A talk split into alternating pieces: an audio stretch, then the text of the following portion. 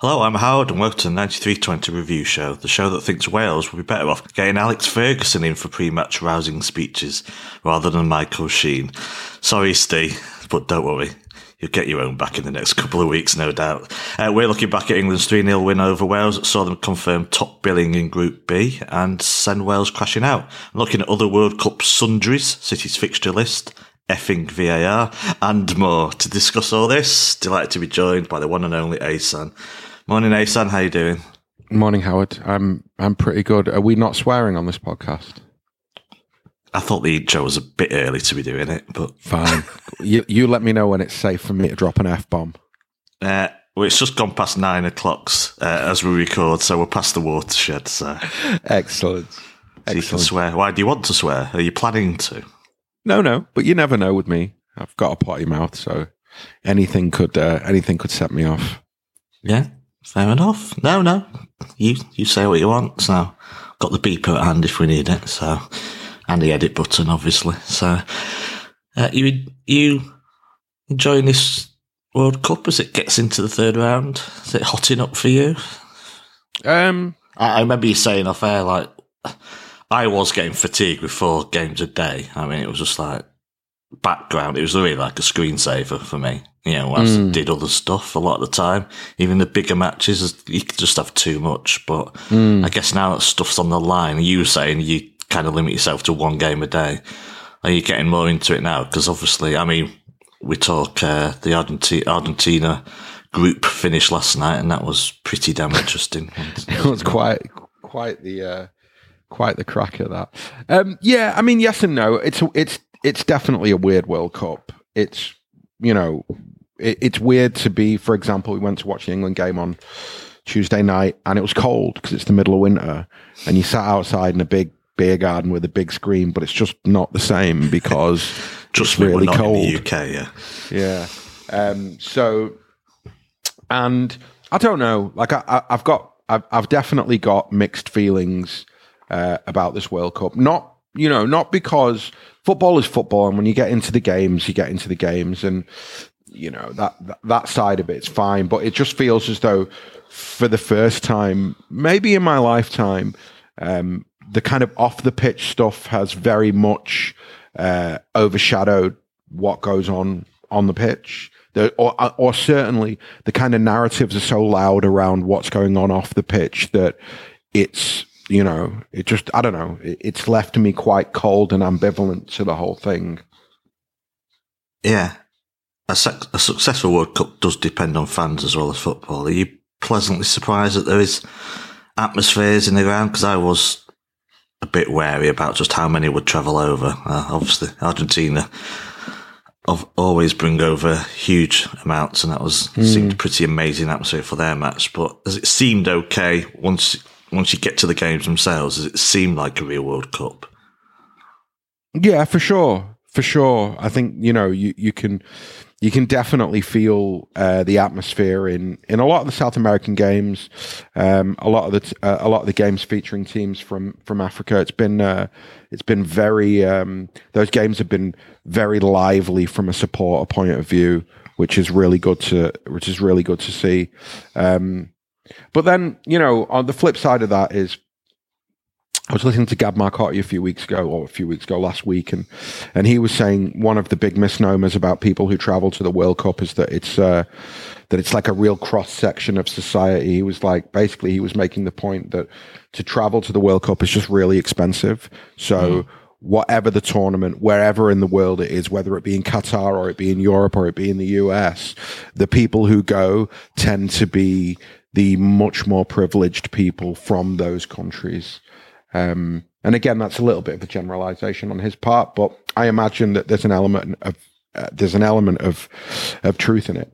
Um, so yeah, I mean, I'm I'm quite, if I'm honest with you, Howard, I'm quite disappointed that I've let all the kind of off the field stuff uh, begin to affect the way that I enjoy the tournament. And I do feel as though once the games kick off, the games that I'm watching, I'm thoroughly enjoying them. I think the only, I guess the point I'm trying to make in a in a roundabout and long-winded sort of way is that it doesn't feel like a World Cup, maybe because outside of the games themselves, there's a very different conversation around the tournament, which isn't really focused on football, which is fine. If people want to have those conversations, they should be having those conversations. Um, but for me personally, it takes something away, or it has taken something away from the enjoyment of watching it. Hmm. And I think it's a World Cup where we're dependent on the football now because there's, yeah. There's, I say nothing else to talk about. There is other stuff to talk about. I mean, when normally a World Cup, it's more about it's not it's about the country. It's about you know other stuff. It's you have lots of coverage outside grounds, and I don't know. There's there's other stories about you know about just the whole festival of football. But this, in a way, it's like well, all there is, you know, all there is on a positive side is the football itself. So we'll yeah. see if it delivers uh, by the end of the tournament. So, but it is football, so it always does deliver one way or another. So, as mm. we saw last night, as we were wondering whether we'd be drawing lots to see who went through from a group, which uh, just shows that football remains flawed as well. And look, I'll get it out of the way because we're only I only want two minutes on this. A bit, I would say I was a bit hyperbole on Twitter last night, but I absolutely meant what I said when I said football's been ruined before our eyes. If this, I don't think this is the way VAR's going for the English game. I think this is just a World Cup thing and guidance. But are you noticing that I look at that Argentina penalty and I think there's the things that have been referred on the big screen now are just for me it's just absolute nonsense. Even the uh, Griezmann disallowed goal, and deliberate mm. plays, and these stupid little technicalities. I mean, he wasn't involved when he was offside. It's like, are you noticing this in games? Because you know, I, I, did that football gods thing for the charity pod, and I was saying foot penalties are just given too easy, and now we've got this World Cup where they're just being given for, in my in my opinion, yeah, subjective, for virtually nothing at all, and it big games could be decided. You know, at the latter stages, imagine something like that penalty or that offside decision deciding who wins a World Cup. It will be utterly tainted for me uh, if that's the way big games are decided, and it it's we're in danger of ruining it now because of these VAR referrals. Do you feel the same, or have well, you I mean, not I, noticed I do, that when watching matches? I, I do I do hear your frustration, and I do acknowledge your frustration. Um, I, I feel as though VAR. I feel as though ever since VAR was introduced in football, um, it's been used uh, badly at times. I don't think the World Cup is any different. Um, so, I mean, yeah, of course, like it's just that that penalty that Argentina gets. Just that's not a penalty. That's surely there's not a rule that says that's a penalty ever anywhere. Um, so I didn't understand understand why he was referred in the first place. I think the more troubling thing for me is that once he's been referred, how he's not looked at that and gone, well, that's not a penalty, and just moved on. Um, that was even more disappointing. But again, you know, it's like I don't know. It's it's like trying to uninvent the wheel, Howard. Like we we are where we are within football as a culture, as as a kind of as a pastime, as a sport. It has become a billion, multi-billion pound industry in game, and you know they're yeah. I, that, um, that's what makes it worse. yeah, but I I just I just feel as though you know we're I don't know like I, am how, how could the biggest tournament in the world in the biggest sport be getting it so wrong? Again, that's subjective. Well, but they don't I, I think ninety nine percent of people will agree with me. Huh? Yeah, but they don't think they're getting it wrong. It doesn't. So one of the things that you have to do is you have to separate yourself as a supporter from the people who make the rules and administer the game. The people who make the rules and administer the game will never think like we think, and so their but, objectives will be completely different from no, our objectives. No, I think we've crossed the line, and they are getting it wrong according to their own rules. Look at the handball the Portugal handball when he was falling down his, his arms behind.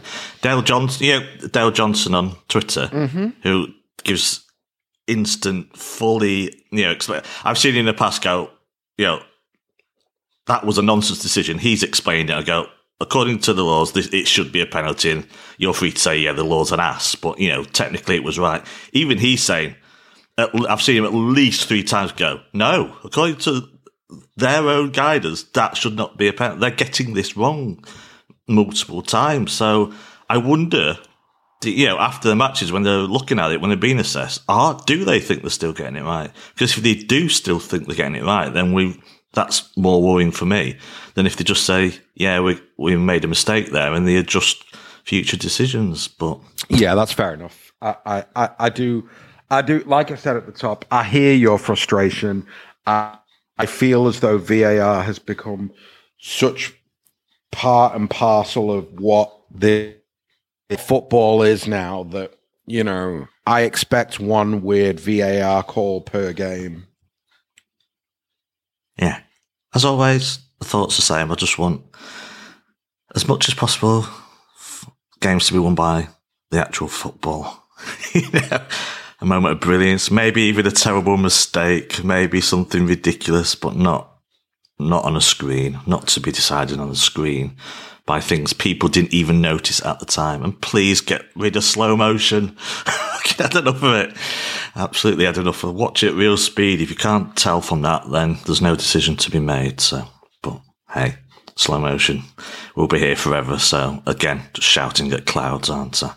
Uh, before we look at the England match, shall we just look at that thing that was inconveniently timed during a, a World Cup match, which was live from Anfield, the FA Cup third round draw. Uh, normally one of the highlights of the season, but yeah, it kind of may have passed a lot of people by. So much for City's easy draws, eh? Hey, son. Chelsea at home.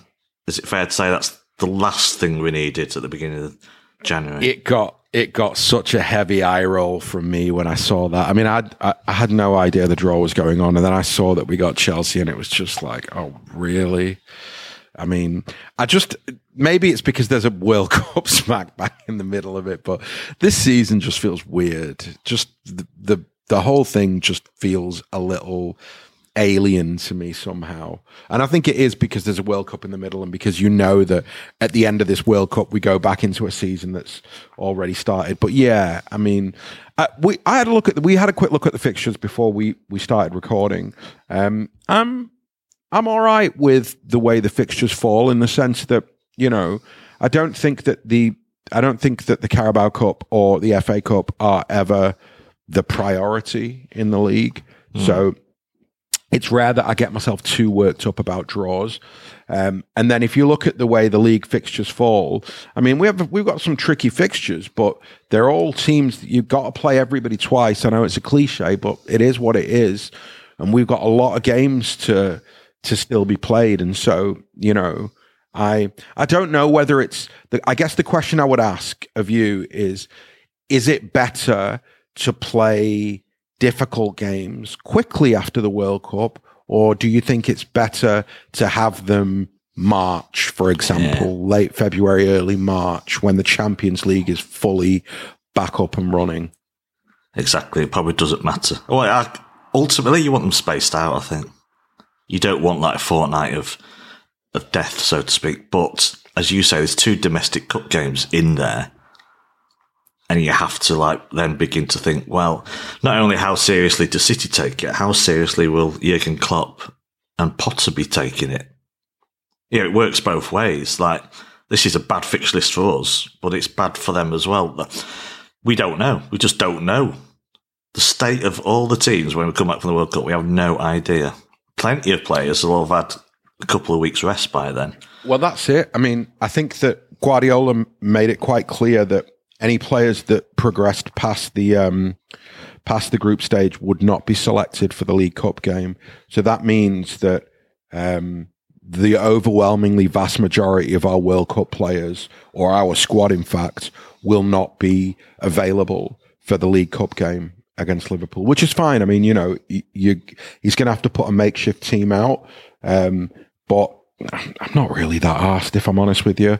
Um, I think that what's the first what's the first league game when we uh, when let's run through. So uh, yeah, yeah, because the real carnage comes in January, really, not December yes. itself. But there is carnage in December as well. So City Liverpool on the 22nd, Leeds 28th has been pushed back two days. But that That's means, fine. That means a tiny gap to then Everton on New Year's Eve. So it's Chelsea on the 5th, which I think is a Thursday. Chelsea again, which I assume has to be Sunday at the earliest, not two days later. Oh, it has to be because it's an evening match on the Thursday. Then United away, then Spurs at home. Though, of course, if City Chelsea in the Cup is a draw, that Spurs game is delayed again, which is not good news to have to push that game. Because again, that just I'm going to go out on a limb and say that game will not be a draw. yes, I don't think either manager or Wants either that, team, even if they've got to play with a fly goalie for the last ten minutes to uh, to either score a winner or concede a goal, but that game ain't ending in a draw. yeah. Um, Cal, Cal look- Walker in nets, Ederson on the wing. exactly. Thanks for listening to the first 15 minutes of the show. To listen to the full podcast and all our content, including reviews, previews, analysis, quizzes, and much more, go to 9320.com to sign up now, or simply click the link in the description. So, what are you waiting for? Go to 9320.com now for the best, most passionate, impartial coverage of Manchester City and beyond.